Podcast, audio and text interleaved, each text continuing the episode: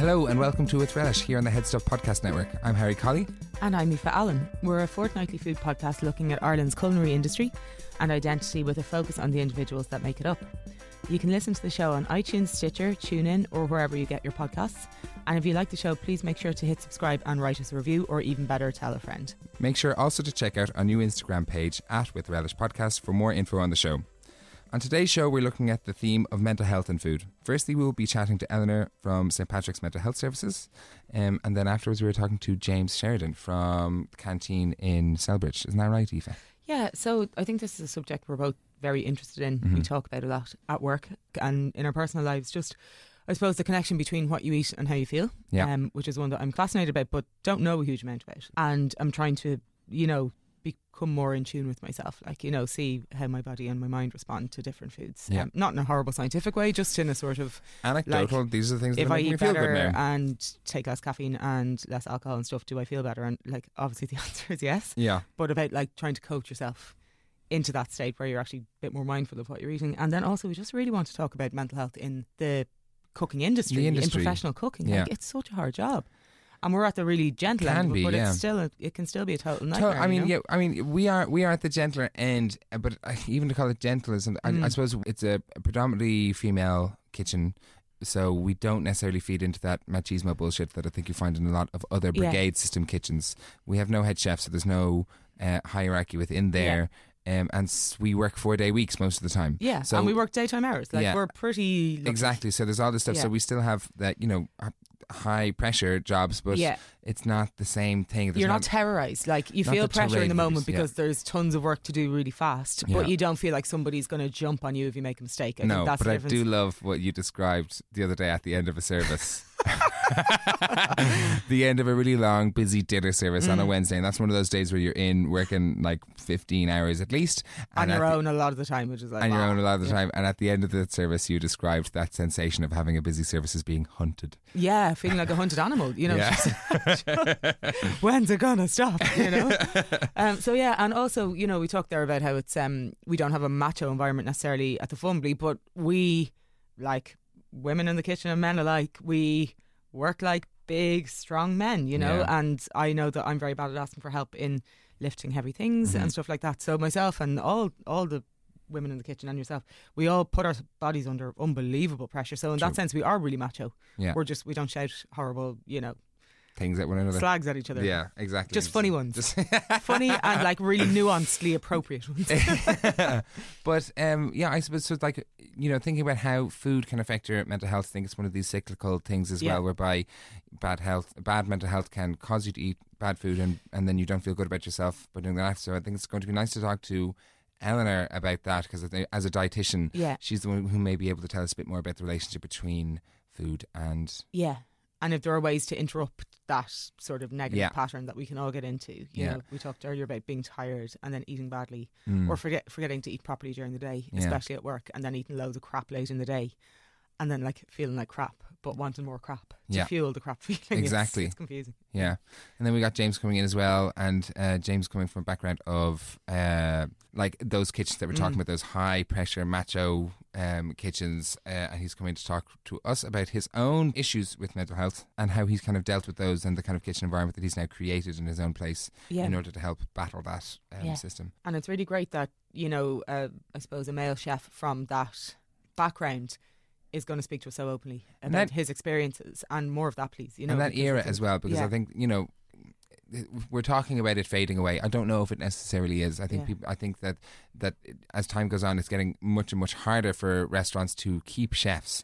And I got a message from my mum yesterday, just as a joke, which was this restaurant in Howth, which was offering a five hundred euro reward for a chef who knows what he who knows what they're doing and will be there for at least three months. Wow. Which was like... So a, like five hundred joining fee, pretty much. A pretty joining mu- yeah, bonus. Yeah. yeah. And I think it was kind of a joke. Or that's just your pay for three months. Oh, I wouldn't put it past them. Yep. It's actually a stage when you turn up, sorry, but you do get five hundred quid in cash at the end if you stay for three but months. But five hundred quid cash, like joining fee is what they were yeah. offering, just to get somebody in, you have to be there for three months. Yeah. I reckon it was a joke. I don't know. Maybe. Actually, it wasn't. Maybe. Yeah. Yeah. Anyways, look, we should crack on and we should talk to the guys. Yeah. Great. Let's roll on. So welcome, Eleanor Sutton. Thank you. Hello. Thank you so much for coming on. You're welcome.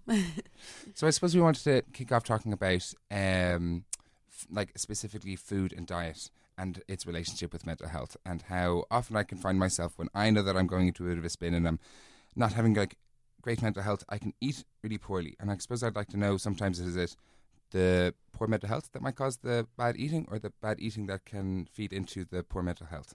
So I suppose from my point of view, and from sort of looking at the research in diet and mental health, it's probably a bit of both. So we know humans, we like food, mm-hmm. and we know we have a positive and negative relationship with it. And we know that, you know, if you eat a big salad, you'll probably feel a bit better because you're like, oh, look at me eating healthy. And then if you go and you have chips after a night out, you're like, oh, I shouldn't have done that. So mm. we tend to be sort of hard on ourselves when it comes to food and bad and good. We know that some of the research suggests that certain vitamins, certain minerals, nutrients are more important to protect against depression. And we know that when people eat certain foods, they're less likely then maybe to report poor feelings of mental health. But it's not just, I suppose, a one One answer fits all. Absolutely. More. I mean, I yeah. suppose I knew that that was going to be the case when I said it. It'd be lovely to be able to be like, oh, well, actually, it's carrots. Yeah. Carrots cause depression. I would be devastated if that was true. You would. I eat a lot of raw carrots. Um, yeah, that would be a lovely, like, like clean answer. And then and then yeah. we could just all and go then home. Everyone would be better. yeah. But, like, actually, as you alluded to there, um, we make poor food choices. Like, we eat things that we know and do things that we know are bad for us. Yeah. Like, humans are drawn to, like, narcotics and tobacco and alcohol and crappy food. Mm-hmm. So I think even if carrots do cause depression, we'd still be having we'd an occasional carrot binge. We'd have a big, like, meze of hummus in front of us here and now. And we'd just be chowing into... The, no, but it's funny, isn't it, that we are kind of drawn to things that we almost instinctively know can be a bit harmful. So, Eleanor, you mentioned there are certain vitamins and minerals that are proven or seem to boost mental health. Can you tell us a few of those, or some foods that are useful for people to kind of introduce into their diet? Yeah, so we say that it can't fix mental health, and diet is kind of one of the cornerstones, and it can help. So it can sit alongside recovery. So along with your psychological therapies, your therapist, you know, medications, diet is another thing obviously I would be saying is quite important. Mm. Specific studies um, have found over the last couple of years that specific vitamins, minerals, so we know things like iron. So if your iron stores are good, then you're more likely to feel a bit better and have more energy, whereas people that are iron deficient become a bit lethargic, a bit tired, don't feel as well. So, you know, we know things that are iron rich are quite important. So we know chicken, some red meat, fish, eggs, to a lesser extent than the spinach and the green leafy vegetables. Mm. They're quite important as well. Um, so kind of iron is a good one. It's a nice simple one to start off with. Um, particularly, I suppose, with the rise of vegetarianism and veganism, it's quite important you do get the alternatives to the meat irons, just to keep your iron stores good and keep your... One of the most important things with mental health is kind of getting enough sleep, and kind of iron and tiredness ties in yeah, with that. Okay. Mm. Iron is related to sleep. I think I did not know. Okay. Well, that explains that. I don't know. I just, because I'm th- I'm thinking about this as you're saying these things, I'm thinking about my own relationship with food and my own relationship with my own mental health, and which is like often very good, but times gets mm. bad. And sleep deprivation is a big one for me. I know that that's the case. That I will be up all night when yeah. I know I'm supposed to be in work at seven o'clock in the morning. Yeah. Um, having a big think. Having a big think. Just yeah. being real Love haunted. Those big middle of the night thinks they're great, and you're like, oh, it's four a.m. and I'm still thinking about nothing. This is wonderful. No. Yeah, they're great cracker, aren't they? Mm. So, Eleanor, what broad diet would you say is the most useful if people are trying to just, not, not even necessarily like, you know, if people are just trying to boost their overall well-being, their physical health and their mental health, like, is there a particular strand of diet that you would that you would recommend, like the Mediterranean diet or anything else like that? Yeah, so spot on. The Mediterranean diet, mm. um, aspects of that are very useful in mental health, and um, specific things with it are would be the type of fat. So we know our brain is made up of about fifty percent fat. I did not I know did that. not know that. That's mm. fascinating. fifty percent fat. Mm. Sounds delicious. That's why people eat brain sandwiches in mm-hmm. Cairo. Okay. Yeah. So now we know. I just yeah. thought it was weird. Okay. um, so we know that the type of fat you put in is going to affect brain function. So particularly things like um, big technical words, but mono and polyunsaturated mm. fats, which basically for you or I mean olive oil, rapeseed oil, walnuts, almonds, and the avocado, which is still, I think, as popular as ever. For yeah. Mm. We know. It's, it's peak avocado, though. It's about to go into decline. Yeah, I was yeah. really looking forward to it. Yeah, bye. I'm over it. Yeah. I actually don't like eating them anymore. That yeah. that happened a month ago. After mm. ten years of going, go, go, go. Yeah. I'm gone. I'm over yeah. them, and I'm over the yeah. relationship that people have with that them the and, and what they're doing to Mexico. Yeah, and, and what they're doing is with water. Yeah, like, yeah. yeah, they're, they're depleting the rainforest, aren't they? Yeah, yeah, they very yeah. much so. They're bold. Um, but for now, they're still good for mental health. Um, yeah. So yeah. in terms of, sorry, avocados. So, I mean, other things as well, like um, Brazil nuts are quite good because they've got a lot of selenium. So mm-hmm. people that have low levels of selenium are more increased likelihood of um, suffering from depression. Um, so selenium in the form of Brazil nuts is really good. Um, is fish, that a mineral? Sorry, just so selenium is a mineral, yeah. yeah. Okay. Um, and it's a trace element, so you don't mm. need it in huge amounts, but a couple of Brazil nuts a day. Or even the Brazil nuts covered in chocolate. Yeah, yeah. They're, they're good for you. Yeah. Um, or fish. Yeah. So again, going back to the fats, your um, omega three fats. So they're an essential fat. So that means you can't make them in your body. You have to get them externally.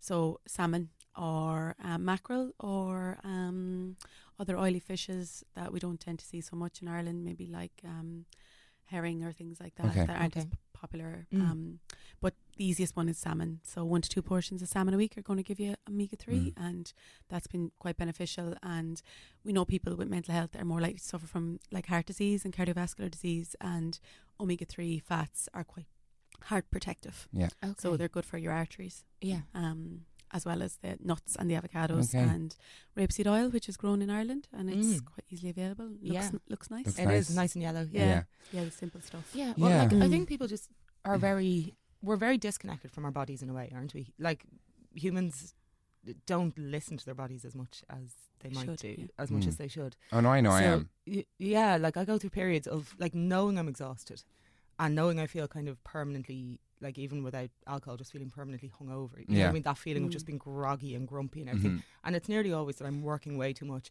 eating pretty much nothing early in the day yeah. and then like eating something really crap at the end of the day. Yeah.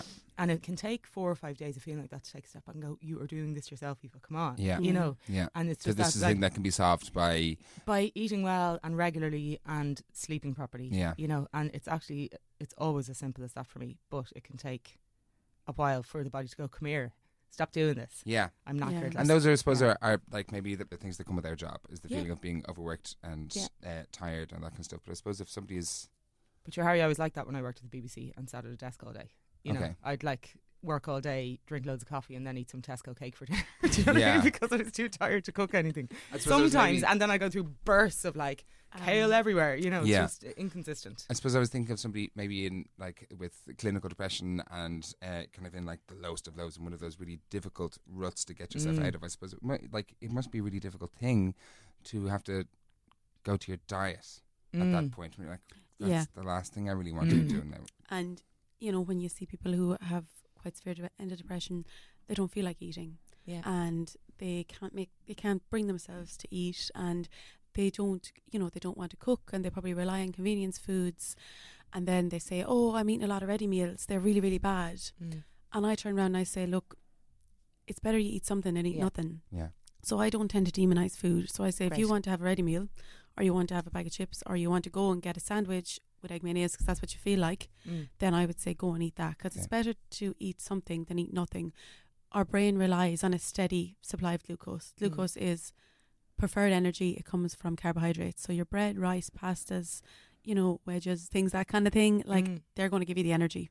So even if you don't feel like eating a bowl of avocado and kale or something, yeah. eat something, mm-hmm. you know, okay. go to the shop. If I feel like crackers, popcorn, you know, that's the kind of thing that I do every day, that it's simple stuff. And I suppose, yeah, it's not about demonizing the, w- like, if somebody is a bit vulnerable and feeling that way, if you're kind yeah. of like maybe indulging in stuff that you know isn't good for you, don't, yeah.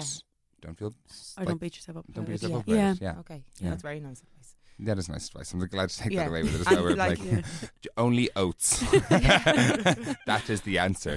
I do. I love the advice though about, or kind of the knowledge I have now about fat in the brain, because I just didn't know that before. I knew that oily fish was important, and I knew that Brazil nuts and almonds were really good for mental health, but I just had no idea why. And now that I understand it, I think I'm going to actually start abiding by that, that your brain consistently is half fat rather than half the yeah. time. I yeah. like an old um, smoked mackerel yeah. all yeah, the time. I get smoked mackerel and I get it from Lidl. Yeah, yeah. Really yeah. Really it's really nice. Yeah, um, and that's really good in like tin sardines. I love uh, tin sardines on toast with garlic mayonnaise. Same, oh, right? So really naff, and I'd have that at like well, one o'clock Any in the morning time. when I should be in bed. But, but you're boosting your mental health by doing it. And it's it's cheap. Like, you know, a tin of mackerel, you know, is is very simple and mm. it's quite cheap and it's mm. really good for your mental health and for your heart health. And so I suppose a lot of people go to the health food shops or go to shops and spend a lot of money. Yeah. on a lot of things, and sometimes if you pull back and you have a bag of pistachios and you have a tin of mackerel, you know, yeah. these are yeah. kind of things you can dip in and out of because yeah. and they're super tasty. Yeah, like they really are. I think also I do get, and like, I don't know, there's something about when I eat a bit of mackerel on toast or something like that, it might be like a nice bit of bread, like a bit of scale bakery bread yeah, or something like that, and I'm eating that and I'm like, this is very Mediterranean. yeah. I say proudly to myself yeah, as I'm having me. like a little snack on bread with olive oil. I'm like, my olive God, oil and bread yeah. instead of butter. yeah. Look how sophisticated I am. Yeah. So Eleanor, you mentioned that you never, you don't demonize food and you would never kind of, you know, you try to be gentle with people when they're going through mental mm. health issues um, around their diet, but gently, is there, are there some things that you could advise people to avoid if they can, or to eat less of if they can, just wind some certain things down in their diet? Yeah, I suppose from the point of view of the overall Irish like health statistics, we know that heart disease is a problem and we know that's linked to kind of cholesterol and um, you know, carrying excess weight and our increased rise in diabetes. And I suppose the one thing I would say to people is being very careful with things like top of the food pyramid kind of stuff. Mm. So things that give you quite a lot of calories but don't give you much else. So while you get calories in nuts or you get calories in fish or you get calories in bread, they're also giving you the B vitamins, the folate, mm. which is quite important in mental health. But the top of the food pyramid tends to be what we call, don't like the word, but empty calories. Yeah. Mm-hmm. But they taste nice and as humans we like them, but kind of being careful around those because they have kind of like trans fats added to them and saturated fat, which, you know, can line the, your lining of your cholesterol or mm. line your arteries. So things like, you know, sweets, cakes, biscuits, um, you know, cream slices, that kind yeah. of thing. Oh, chocolate cream, oh, cream slice. When you just said so that, there was like, lovely. It's like, like a coffee slice. yeah. like They're probably had, good for you, right? yeah, yum. Mm. Um, so those in like moderation or yeah. minimal, or keep them like keep them for a treat one to two yeah. days a week. Um, okay, and it really does make sense when you think about it. That that, and we we all know with our own individual relationships with food, there are some things that make you feel good and some things that make you feel bad. And that if you're particularly vulnerable at any moment anyway, that um, feeding into those things that necessarily don't make you feel good. So I suppose yeah. with this, is, it's a lot of eat the stuff that makes you feel good at that time. And Eleanor, I'm just wondering this, I, I know there are no quick fixes in mental health, but are there any kind of snacks that you'd recommend to people who experience bursts of stress in their jobs or like, you know, real dips in energy? Are there any just kind of handy things that you'd recommend to people to keep in their bag if their inclination is to reach for something? A Mars bar when they get exhausted, you yeah. know, which is very, und- or a can of Coke or whatever. What, what would you recommend people just have with them? Because I think that's a really good thing. I started carrying nuts around with me yeah. a few years ago and it stopped me buying as many packets of crisps and stuff. You know, I still yeah. buy them sometimes. But yeah. I just like, you know, when I have that, I'm like, and I've developed a real taste for them. So is there anything else that you recommend? Yeah, I suppose handy snack things. I always, like, I always use the example of how bad an orange is for a snack. You know, if you ever try and eat an orange on the Lewis, there's yeah. no bins, yeah. Yeah. hands are ruined, clothes are ruined. But you smell great. you, smell yeah, you know, exactly. all those beautiful oils all over you. Like, I'm so fragrant. And you and the people all around yeah. you, yeah. Oranges are really, or a mango. Yeah. That's everywhere. Yeah. It's everywhere and it's impossible to yeah. peel. So my recommendations are not oranges and mangoes. Okay. So. Um, simple things. What's really good? Oat cakes are really good. Mm. So they come in packs of four mm-hmm. and their oats are really good because they're high in beta gluten, which again is very beneficial for your heart, and oats are high in fibre, and oat cakes are a really good one to bring with you and just kind of have as a snack. Um, kind of cheese triangles are quite good mm. with crackers. Um, a lot of the cracker companies and that do all nice kind of ciabatta crackers now, or yeah. um won't mention brands, but there's kind of a pumpkin seed cracker that's okay. kind of green. Pumpkin seeds are another one. They're okay. high in magnesium. Magnesium is another one that's linked sleep. to mental health and I sleep. I knew this one. Sorry, just when you say mm. pumpkin seeds, somebody once told me, like, that'll make you happy now. And I was like, I, huh? I told you, I said, they're natural antidepressants. That Harry. Was Take a big handful of them. Was it? I, I do that every time I go into the stables at work. I have a handful of pumpkin, pumpkin seeds, seeds for my mental well-being. Thrilled. Mm. Come back like, woo, singing the show tunes. Or like, you know, sometimes I make up kind of rocky road with kind of dark chocolate, pumpkin seeds, yeah. you know, apple, anything kind yeah. of not, yeah. not your traditional rocky road, but you know, you can do kind of nuts. You can add seeds. Those things if there's yeah. things that you know, like if, if your your almonds and your Brazil nuts and your pumpkin seeds and things that you know might be like particularly good for that, put yeah. them in your granola mix, yeah, something yeah. like that that we um, all have at home. That rocky road that you mentioned there, I did one like that with a class recently in one of my healthy eating classes, and it was gorgeous, like shredded coconut, pumpkin seeds, yeah. sunflower seeds, dark chocolate and cranberries. Like yum. That sounds yeah, like not nice. Even pretend yum. Yeah, relax. Just actually yum. Yeah, yeah. Not like, oh my God, it's yum. So good. I can't oh, believe it's so vegan. mm, so oily. Being really polite. Yeah. Um, so it's kind of that kind of thing I've said to people, kind of snacky things. Eleanor, thank Doesn't you so much for coming so in much. And chatting to us. It's been great. You're welcome. Yeah, yeah I think this is going to be really helpful to people listening at home. Like, it's just a subject that's people don't know a huge amount about, okay. but mm-hmm. I think people are starting to become really curious about yeah. making that connection.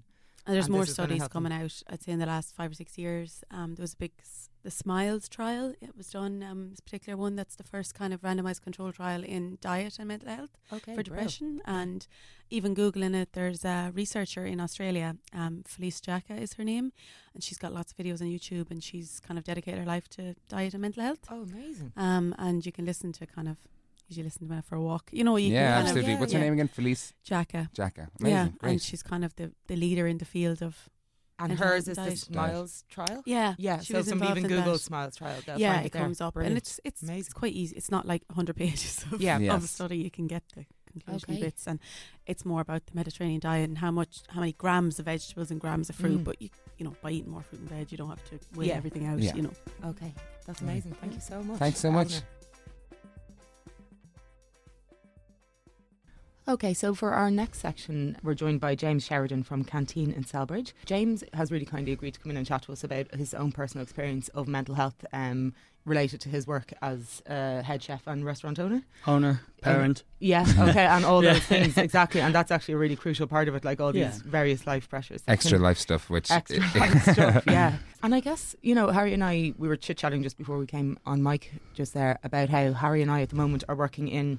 probably the gentler end of the kitchen industry, but man, we so. feel the pressure as well. Totally. You know, it's easy enough for us to talk about our stresses, you know, after shift. We tend not to talk about them during it. We just battle crack through. Crack on with it, yeah. Crack on with it. But we are in the gentler field. You worked a lot over the years in the much tougher, more typical, macho, intense. Those were the kitchens that, kitchens that I came up in. Yeah, the yeah. hierarchical things. As indeed I did. And, exactly. Yeah. And I knew, always knew that they didn't suit me. Yeah. Necessarily, they weren't uh, places that I flourished very well okay. in, and uh, the hyper macho environment that it was. You know, intimidating and prohibitive, and uh, kind of didn't allow for.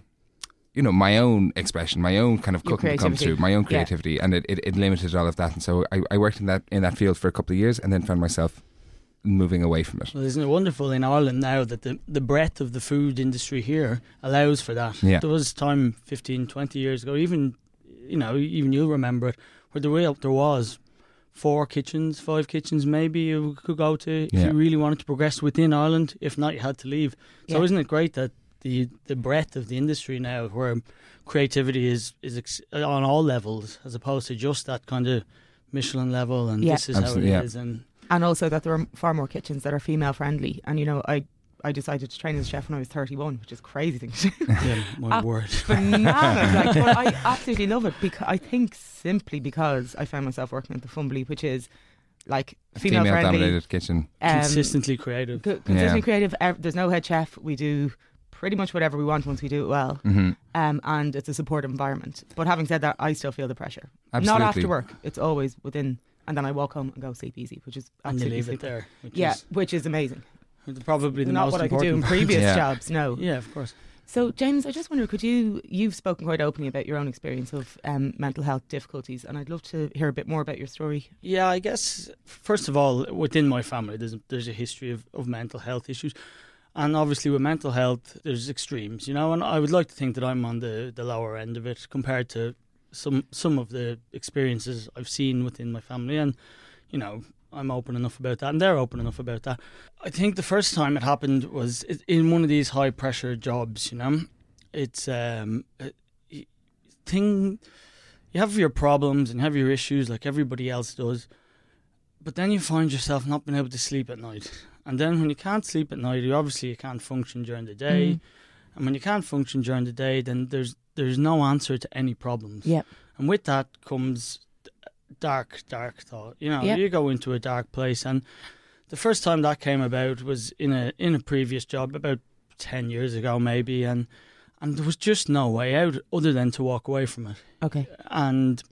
And I had to walk away from it. And with that comes the self-esteem issue and the need to rebuild yourself. effectively, and that's what I had to go and do. I had to go rebuild myself, my self-esteem and my head, and basically everything holistically around myself in order to get back on my feet again. And when when that came up, uh, I had the support of my family, but it was overseas, so there was no support system around. And I guess, in retrospect, y- you do learn a lot from that as to what you need around you. It's not just a matter of take this pill and you'll feel better. You yeah, know, it absolutely. doesn't. And, and we try not to work. I, I certainly now I try not to live like that. I've never tried to live like that. You know, I've had I had to put a, a, a system around myself at that time to to cope and to feel better. And certainly, as you say, you came into this business at thirty-one. I'd say I was a little bit younger than that when that happened, really thinking about walking away from it, you know. And entirely. Entirely Doing walking away from it, you know. Okay. And and I really didn't want to, because I do enjoy it and I still enjoy it. Like, I w- I, you can't possibly do it unless you like it. Unless you love it. Unless you absolutely yeah. love yeah. it. You cannot possibly do it.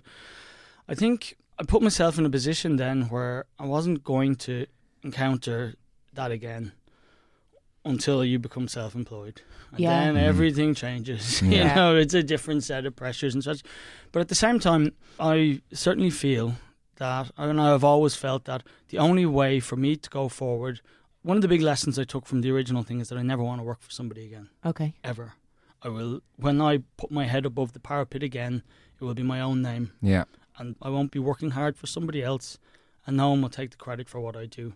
With that comes an enormous amount of pressure. So I think the last time around, and particularly the time that I've, I've spoken about recently in the Times, and uh, throughout throughout those years, it's managed, and it's managed carefully. It's managed through diet, it's managed through exercise, it's managed through all these things. Our son was born in two thousand fifteen. He's three now. He was three in March, and we moved back to Selbridge. And, I mean, the, the pressure all of a sudden is ferocious again. You think that... You look around and you just don't feel supported, and, and everything went black on me again, I think. Yeah. It went really dark for a little while. I think that once you let one thing get into your head, I think you're you're um, you become unreasonable with yourself and with those around you. And it was very hard this time to put my hand up for help, because this time it, I felt like every all it's all on me. If I don't get this right, it falls apart for everybody. So you um, essentially opened your own business and become a father roughly around the same uh, time? Well, or? No, we opened in Black Rock in two thousand thirteen, and the okay. pressure is a little bit different out there. We managed to open up. There's no pressure out there, really. We opened up there without any, with our own money, with no mm. debt, and there's no... But you're way out really there... Impressive. On a, yeah, yeah you're, but you're way out there on a limb, and then you've got a, a, a dependent. Yeah. And then the dependent comes along, and I, God, of all the brilliant things he's, he's brought... All the greatest thing, the greatest moments of my life have been in the last couple of years since he's been born. But all of a sudden, you pile this pressure on yourself. And we live mm. in, in, in Ireland, and there's no there's no getting away from the fact that to be thirty something in Ireland, and you know, trying to find somewhere to live, and all yeah, this other so rubbish that goes with it. Yeah. Um, you know, it, it brings its own pressures. But this time round, just things went black, and I couldn't. I could always get my way around it through one thing or another. Through exercise, huge believer in exercise, yeah. multi-marathon runner, Ironman, the whole lot, kind of probably to an extreme. Um, and I could just could not get my way out of it. And I could talk, and you know, you're in real trouble when what things that just seem so unreasonable, just, and you know, and you think you know they're unreasonable, but to you, they're just, there's just no way out, you yeah. know, and yeah. to the point where things went, you know, they go very dark, and And you, you think terrible things. And I, I don't know if I mean if I'm jumping around here a little bit, but I think when we got to the the business and into Selbridge, and I think the extra pressure of having all the staff, and, you know, we do a reason, it's not a huge bank loan, there's nothing we can't solve. Yeah. But when you let these things get on top of you, there's no way out. Yeah. Mm-hmm. And, totally. that, and that's what happened to me, particularly. And I have a, my soon-to-be wife, the poor woman just doesn't know how to deal with this. She yeah. doesn't know. She looks at me, and she doesn't know what to say to me, you know, or, and I don't know how what to say to her, how to get out of this. And and we're we're in this position of being self-employed where you can't just ring in and say, Hell no. I'm going to be. That's the really scary I'm going to be in. in yeah. I'm going up to Pat's for a few weeks to straighten yeah. out, or I'm yeah. going up to. to one up in Lucan just to straighten out for a couple of weeks, and that that's just not available to us, yeah. you know. And you, if the so in a way, a lot of the pressures aren't unreasonable, you know. It's yeah, it they're, they're real things, they are real and things. You're struggling to to manage. When we were struggling, yeah. and not only that, you know, when I'm well, these pressures are no problem. Yeah, I, they bounce off me, and then I get myself into a. Then I was getting myself into a position where the whole world's about to fall apart on top of me, and and and I just know this is unreasonable, and that's really when I had to go get more medical help again yeah. the second time around. I've been this is the probably the second time I've been medicated for it. Yeah, and I, I try not to deal with it like that. I really don't. I, I believe in diet and exercise and all the rest, but there are times where you just can't get out of it. Hmm. Well, I have a good friend who's a psychologist, and we were discussing something recently, and she said to me the. the antidepressants or medication can be your your life buoy, your kick. And then therapy, yeah. exercise, diet, et cetera can be you swimming back to shore. Oh, you know, okay. And I thought that was an excellent analogy. Yeah. She said sometimes somebody you will just need, need to be, the medication for a period to stabilise and then get back into that routine. And it's not even a long them, you know? time. And it's, I, yeah. and, and you know, I, I think that one of the ironies of it is is that you feel. You feel like I'm letting myself down, taking the medication, you know, and uh, but I think that's, like it's a that, last resort. That, but it's but it's one of that those analogy kind of... really explained it to me from, from this woman who is a C B T therapist, and therapy is absolutely her practice. Yeah, but she said no, antidepressants are really there's useful sometimes. Sometimes you just need them just to get yourself to, out of that hole to, and to get yourself ahead. back on a level again. Yeah, but and there's the the idea of that being a failure to take the medication. I think that's something that's bred from kitchen culture as well. That there's this kind of like macho strongman kind of thing. I mean, work through it. Like, work that's, through yeah. it. There is work through. Put, there's no working through that. But put, no. yeah, but put, your, put your head down and bury on. You know, get through it. Yeah. And there's this kind of like attitude I think that comes with that kitchen culture. Yeah, that's bred. Within there's like, you know, there's I mean, no time the, for complaining. At the time, I had to put my hand up. I have a, a sous chef who's been with me almost since the beginning, Anna, a young woman, and I just had to sit down and say, we're in trouble here. Well, yeah. I'm yeah. in trouble here. And, you know, there was nothing wrong with the business. The business is fine. Yeah. The son gets up in the morning and runs around the garden with his yeah. tractor. And everybody's well and healthy, but I'm not. Everything. Yeah. It, it's this black hole that's coming down the line, you mm. know. It's like yeah. the apocalypse is coming, and yeah, can't get out of that. Mm. You know, I just can't get out of it. And and the weird thing is that people, I think that perception is going, but there is the sense often within ourselves that getting, you know, you've reached a point of weakness if you need to get medication. But actually, there's a huge bravery yeah. in acknowledging what's up and going to your G P, the or irony seeking of... out a psychologist and going like, you know, it's you have to dig deep into your reserves of bravery, don't you, to tell somebody how you're feeling. The irony of. Of coming from a family where we have some problems with this is that everybody knows what to do. Okay. Okay. Everybody yeah. knows that helps. what to do. Yeah, everybody cool. just says, yeah. this is what you do. And okay. So what, These are the steps you this take. Is my what, guy. what are those things that you did? Well, the first thing is you talk and talk and talk yeah. and talk. You talk until you, about, you explain your fears, and, you know, you talk to somebody. In my case, my mother, you know, I'm thirty-seven years old. My mother's nearly seventy, but she's seen all this, you yeah, know. Yeah, yeah, yeah. Um, and you talk first and you explain your fears, and she'll never say, well, you're being unreasonable, you know, or mm. whoever that person is, be it your friend, this psychologist, mm. they'll never say you're being unreasonable. Then they then she might say, look, this is not something I can really help you with. Mm-hmm. The next step is this. Yeah. Yeah. And then we take the next step together and we talk some more and we get medicated. And the problem, my so, problem was... So who did you go to then in order oh, to... Oh, the G P. Yeah. We went to the G P first, okay. and then and then we went on from there. And um, I suppose your experience with poor mental health, has that made you more aware of how the work environment that you've been in for years oh, has contributed to that? one hundred percent. And I wonder, you know what I mean? have you have you made any changes in your kitchen to help promote that? Well, within that? our kitchen, well, certainly within our kitchen, the culture is very different, because I'm obviously at the front of the front of the culture, and, and I drive the culture, and I'm obviously I, I try to keep myself fit. I'm obviously a parent, so therefore.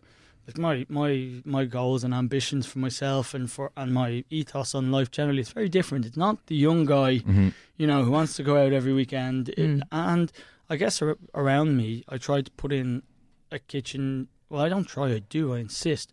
We put in a kitchen where we talk to each other about problems. And I don't mean mm.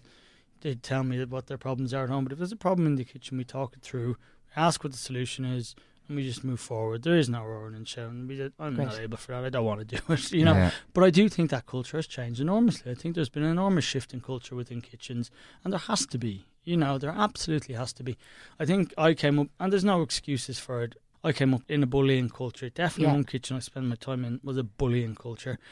And you have a choice when you leave that kitchen. Is this how I continue? Or do I... Or is this not what I want? I did the same. That's I'm, yeah. something you really have to think about, because yeah. your training is, it's almost unconscious by the time you're finished it, you know, and those things are kind of bred into you. Those yeah. It feels horrible. Like everything. When I was when I was a young chef, yeah. it felt like everything was to be at that level and to yeah. be working at that and to have that's how you plates do a kitchen. That that's it. That's, that's the job. That's and what you, a kitchen is. For you to get not get to that level uh, or not be able to take that bullying yeah and, and and at the end of all the bullying and at the end of a horrible service where somebody was just like at you and at you and at yeah. you and at you, at the end they go, actually that's only service. Yeah, yeah. Do you know? And, and, the, and they really cultivate that, you know, but know? Like there's this there's this thing where like they'll be like, I remember there was this one time when I was just being gone at, and it was my second last day in this place, and he was just laying into me. And uh, and there was, was that moment where I just stopped and I could like, it was just white noise all around me, because he was just like, I can't, I don't know what to say apart from being gone at me, but I was just being bullied consistently for mm. the entire day, and there was not relenting. And it was in the middle of service, and I was like so stressed that it, oops, hit the mic. Everything just became like white noise, and you can't see anything. Then you just stood there, yeah. just stood there like a deer in the headlights while this guy kept going.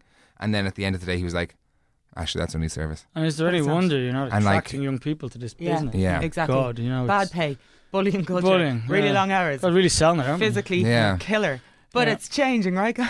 I no, don't know it, if it's changing. I, it, I was, it is in some places and it's not in others. I spent time time in a really high rest, high-end restaurant in Dublin, and I was so gobsmacked by the behaviour. I mean, I knew what to expect, but yeah. still at that, the reality of it was one of the most shocking couple of weeks of my life. Yeah. Yeah, terrifying. Well, the pressure's enormous at that level yeah. too. You know, I mean, yeah. that's not that's not to... It's, it's not excuse, to belittle it. No, I'm not offering it as an excuse. I'm not offering it as an excuse. The intensity and speed... and urgency and the curt communication, I think, totally makes sense. And that's how we work, to be yeah. honest. E- even at the Fumbly, like, I can be really blunt and direct, and I know I've been accused. But you're communicating. It's not being a pain in the arse mm-hmm. and being too blunt. And I understand that. But it's like, in certain kitchens, it's like homophobic abuse or racial abuse sexual, or just yeah. sexual yeah. harassment. Like, totally unbridled, unchecked, yeah. abusive behaviour. Day in, day out. I saw it in loads of restaurants in the States as well when I was doing different J ones and stuff. And it's just like, I have, it's but so I have, unacceptable. I have friends working in, you know, you know, top level, really uh, incredible kitchens, and their head chefs have gone out in the world and said, we're creating a new culture. This is yeah, all about so like encouraging our staff and doing this. And we're like, this, this bullying ends here and now. Yeah. And like, that's such bullshit. These same people who are out there paying lip service, oh. paying lip service to all the like, they're going around the world um, to all these kind of festivals, and they're talking to the New York Times because and everybody because they're huge. bullying and, stagiaires, yeah. and then bullying stagiaires and bullying their sous chefs and bullying like so. Mm. There's the, well, the sous chefs and the chef de parties. The chef de parties are the ones who really, really getting get it. it. Yeah. And so there's one guy who went in there, and he was there for three months, and then he was just removed from it. You know, he he just mm. couldn't hack that. He was already working at a really high level, but it was just the culture was still bullying. This is the same kitchen, which I won't be saying the name of, but it's yeah. the same kitchen whereby their head chef is out there in the world being like, shaking hands. It's oh, ended. Yeah. No, it's, it is. Yeah. You know, but, this is the new kitchen culture. We're encouraging our staff so they can stay here with us for a long time. We're concerned about their life outside of work. Oh. The industry has no right to complain about staff shortages. You know, no, it really exactly, you know, it's it, a hostile industry. Yeah. It is a hostile yeah. industry, and I think in terms of of attracting people to it and of protecting people that were, are within it, mm. there has to be this conversation amongst, like, it has to be down to restaurant owners now to put their foot down and say, okay, you know, we, we, we just can't continue with this. It, it it you can't have a consistent business without consistent staff. Yeah. Yeah. I know that yeah. because yeah. I run a business that is relatively consistent. Yeah. I have the same people with me. I have two of them with me since we opened, you know? Yeah. And that's down to talking to each other and not roaring and shouting. We don't roar and shout. I don't roar and shout because I'm not allowed. Yeah. Not well, not, obviously because I don't want to, but we're just not allowed. You've made we the just, rules, so you're not allowed. We just, yeah. we just don't because my wife won't allow it. Yeah. And I won't allow it. And of course you get upset with things, you know? That's like, you know, it's yeah. not, yeah. we don't, it's not walking it's not without, it's not without It's not without conflict. It's not without and conflict. Like, yeah. Of course. And sometimes, like, a look is as much as a shout. I have yeah. well, honestly, what we've learned to do, or certainly what I've learned to do, and, and for better or worse in that industry, or in the or business, is if somebody's not working out, rather than roar and shout, they just go. And that's mm. yeah. You know, we don't, we have a conversation about that. It's not always, Sometimes a, not not always a nice conversation, yeah, but sure. we we don't we don't roar and scream at people. We just say, look, yeah. this is not for you. Mm-hmm. Thanks well, very mean, much. We interviewed um, Cole Campbell last week, who's the managing director of Beauties in Grafton Street and whose family own it. You know, and he just kind of, he said proudly, as he should say, he said, we've a no-shouting kitchen. And mm. I was like, that's great. And I was like, oh my God, this industry is so bananas. That That's yeah. that's your bragging a, a, right. A, a badge yeah. of yeah, honour. No, that, yeah. And the same where we work and the same where you work. We're like, yeah. we are among this unusual group of yeah. kitchens that don't, where people don't scream yeah. at each other. No, it's we don't. Of course, we, we're under pressure yeah. sometimes, and there's words exchange. Of course, I'm not. Of course, I'm not standing here with the, yeah. you know. But I also think that put my halo out that there, you know. From your from your perspective, you have a valuable perspective as a business owner and as a head chef, uh, in that you can create a work environment knowing empathetic. How poorly it affected you, and be empathetic. Empathi- empathy, empathy, empathy. People yeah. have lives outside your business. Yeah. You don't yeah. know what's happening with their lives outside your business, yeah. and that's really the way I approach all our problems within mm-hmm. our business, particularly because I have problems outside my business. Yeah, you know, uh, and I don't know what's happening with people. I don't know how, how people are hurting in one way or another, and I just have to approach it that way all the time. Now I have to run a business too. Yeah, but that's that's how we approach every all our issues in our business. Yeah. Is that people, there's something happening with somebody outside of our yeah. life. You know, yeah. this isn't the be all and end all. It's our be all and end all, but it's not theirs. You yeah. know, and like I suppose there's amongst it, within old school kitchens, there is a perception that to get things done. And to get it done efficiently, you have to be a hard ass. You just be organised. I was just going to say, like, yeah. what's your key? You're absolutely right, because like so many hard ass kitchens are actually chaotic in a way. Yeah. You know, there's just people are too scared to work effectively. There's people coming and going. People coming it's and going all the time. There's no handover of knowledge. Yeah, and it's well, not, that's a cycle you know, too. It's yeah. a vicious cycle. I was in. I've been in two long-term two-star kitchens. Yeah. One as a, at a senior level and one at a junior level. One of them in the U K. And I was there for three and a half years, so it's not like I had a bad mm. time there. Uh, everything's recipe, everybody's organised, yeah. everybody knows what they're doing. Yeah. And that's it. The other one is, oh, we do it by love and by passion, and it's carnage. Yeah. yeah. So, we know. So, yeah, yeah, yeah, yeah. So you can't run everything on love and passion. Yeah. you yeah. got to write some things down. Hear that, are you? Yeah, yeah, yeah. yeah. and, that, uh, and that's what was really, for me, is the key difference in, yeah. in treating people well or not. It's just organisation. It's like my mum used to always say when I was at school, and it drove me nuts, but she was so right. She was like, mm. there's freedom and discipline. I was like, stop racking my head, woman. There's freedom and there's discipline. There's freedom and discipline. And this was her mantra because I was a and really chaotic right. student. And she was right. Painful. yeah, yeah, yeah. I'm eating my fist here saying it, but she was, she was spot on. Like, yeah. I'm organised now for the first time in my life since yeah. I started working as a chef. Yeah. I've started keeping notes of things and keeping things in one place, and everything's not just in my head. I'm not there and yet. It's magic. Well, they don't stay in your head. That's the problem. Oh yeah, yeah. I'm uh, getting real old now. I can't remember anything. That's well, no, I just think the, the key, for us the key to it is the key to watch, looking out for people. You know, it's yeah. like we've had this uh, perceived trauma anyway, and.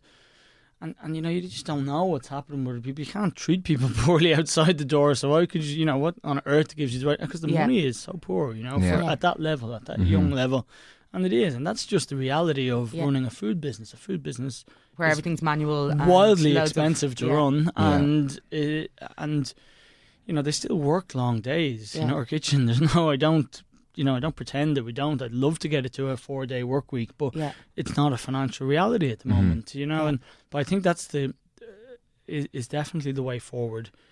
A business that really can provide, you know, at, at, from sous chef upwards, you know, it provides reasonable salary, but below that, you you've just got to be empathetic with people, and you've got to offer them something else. So in our yeah. case, we yeah. try to offer them time, you know, yeah. we yeah. give them all this time off as much as we can, and we're closed Sunday, Monday, so no one's that's ever good. Asked to yeah. do an extra day. Yeah. We close for four weeks holidays a year, and that's as much for my own head as everybody else's. Yeah. Yeah. More so for my own head yeah. than anybody yeah. else's. But I think in in terms of the, the mental health issue in kitchens, I, I think that if kids are afraid to speak up, then we've lost this battle, you know, yeah. we mm-hmm. really have. It, it, it's so important. As I said, the, the first step was to talk and talk and talk and talk to somebody who will listen and not judge. And then, obviously, my position is different. I had to talk to the staff. Yeah. I had to tell them because I was being unreasonable. Yeah. Uh, at the time, I knew I was, you know, nothing was right, you know. Yeah. Nothing was... Everybody's against you, and then you say, "No, jeez, this is ridiculous," you know. And to even to recognise it as ridiculous is, is a victory. Yeah, mm-hmm. you know, to recognise that there's a problem was a victory. So, the key really is to communicate and to, to allow a space where people feel don't feel afraid to communicate. Yeah, and that was the key to me helping myself, I think it's the key to everybody else helping themselves. Okay. It, yeah. So the first the first step to doing that, if so if there's somebody listening in now who's kind of like uh, having something ringing true with what you're saying, you think that the first step that they should take is to communicate. Talk, talk, talk. Yeah. You know, you don't I, I pick somebody. So there could be a Samaritans or AWARE or whoever. Or their G P or their pal. G P, go to your G P. Because we don't always have a loved one that we can talk to no. immediately like yeah. that. No, yeah. I, I think, well, even, even even before the likes of the Samaritans, or the, you know, hopefully, you know, you get to it before that. Talk to your, somebody you know who's just not going to judge you, you know. Mm. This is the most important thing. Somebody who's going to listen to you empathetically, and maybe if they don't have the answers, they can certainly point you in, point the, direction. in the direction. You know, G P, of course. Yeah. But if you have a trusted G P, or someone you've known for a long time, that's ideal. They don't are all like that. You yeah. know, that was my that was my experience of it. You know, we we're like, this is my problem and this is what I, oh, no, no, no, do this. I'm like, no, that's not what I'm, you know. Yeah. I guess they're the G Ps, they have the answers. But I didn't feel they did at the time. Yeah. But And you use exercise and diet for managing? Them. Oh, exercise, exercise, okay. exercise to a fault almost. Okay. You know, I yeah. run miles and miles and miles, and that helps. You know, yeah. it helps yeah. usually. I, I have to be in a certain condition when I get to work every day. I can't, it... it I can't stand here and, and say that, you know, I treat everybody well if I don't show up in a good mood and happy every day, and I have to do that. I have mm-hmm. a three-year-old son who I live for, and I have to be in the same condition for him every yeah. day. You know, he's in the same condition every day. He's mm-hmm. happy no matter what. Yeah. You know, so... Lucky boy. Lucky boy. Yeah. So we have yeah. no, it's great to be three. I wish I was. Yeah. um, I, I, I, you know, it's very important to me that I, I keep my headspace where it is, you know, yeah. and right. it drifts... terribly. Yeah. You know, it yeah. It's a it's a constant thing. Mm-hmm. You know, it's not it's That's not, right oh, upkeep then. It's not like this is a the, Oh yeah, the, no, yeah. you don't like you said, there's no pill and then you're just fixed and that's no, the rest of your life. And it's cyclical. You know, it's cyclical. Yeah. You, yeah. For me, it's exercise. I can't drink alcohol. Mm-hmm. Yeah, you know, yeah, yeah, I just yeah. can't. You know, yeah. I do, for a number of reasons. I don't have time in my week anymore, yeah. which yeah. is a bit of a pity. It's just uh, not worth it though, I find. But it's not. It's and not worth and, it. and yeah. I can't drink alcohol and we'll have to exercise. And there are life decisions that I've made and I have to make them, and that's yeah. that. I have no choice, you know. Yeah. And they're not bad life decisions either, no, you know. They're, they're, they're the benefits are huge. Yeah. The benefits are huge yeah. for me, and, and again, I've got a wider... Uh, we have ten staff, and you know, I, I can't. I have to be yeah. there for them. You, you know, can't be going to. on the lash. Well, no, I can't be going on. Not only can I not go on that, but it, it requires a certain level of leadership, which is not available to me if I'm not feeling well, and that's yeah. the most important thing. Okay. James, I think that anybody listening in today is just going to be really moved, but also like be able to take a lot away from this conversation. I hope so. And I hope mm. if there's anybody out there who is difficult experience in a kitchen, not in a kitchen, anywhere in their life, that yeah. they would kind of follow James' advice and talk. Look, I'm on Twitter at Chef Jimmy eighty-one. Send me a message. Yeah. Not, yeah. You know. There's your guy. Yeah. Listen, thank you so much, James, for sharing. Thank you, That's a really, really intimate story, but I think it could be of absolutely massive benefit to anybody listening mm. in. And I've learned a lot from it. I feel really good coming away from it. Yeah. Thank you. Thank you, thank you so much, James. Thank you. Thank you for listening into this episode of With Relish. We would like to thank all our guests for taking time out to come on with us. As mentioned at the beginning of the show, we are a fortnightly podcast, so make sure to check out headstuff dot org for our next show. You can download the show on iTunes, Stitcher, TuneIn, and all the usuals. If you like what you've heard, please let us know by writing us a review or following our Twitter page at WithRelishPod.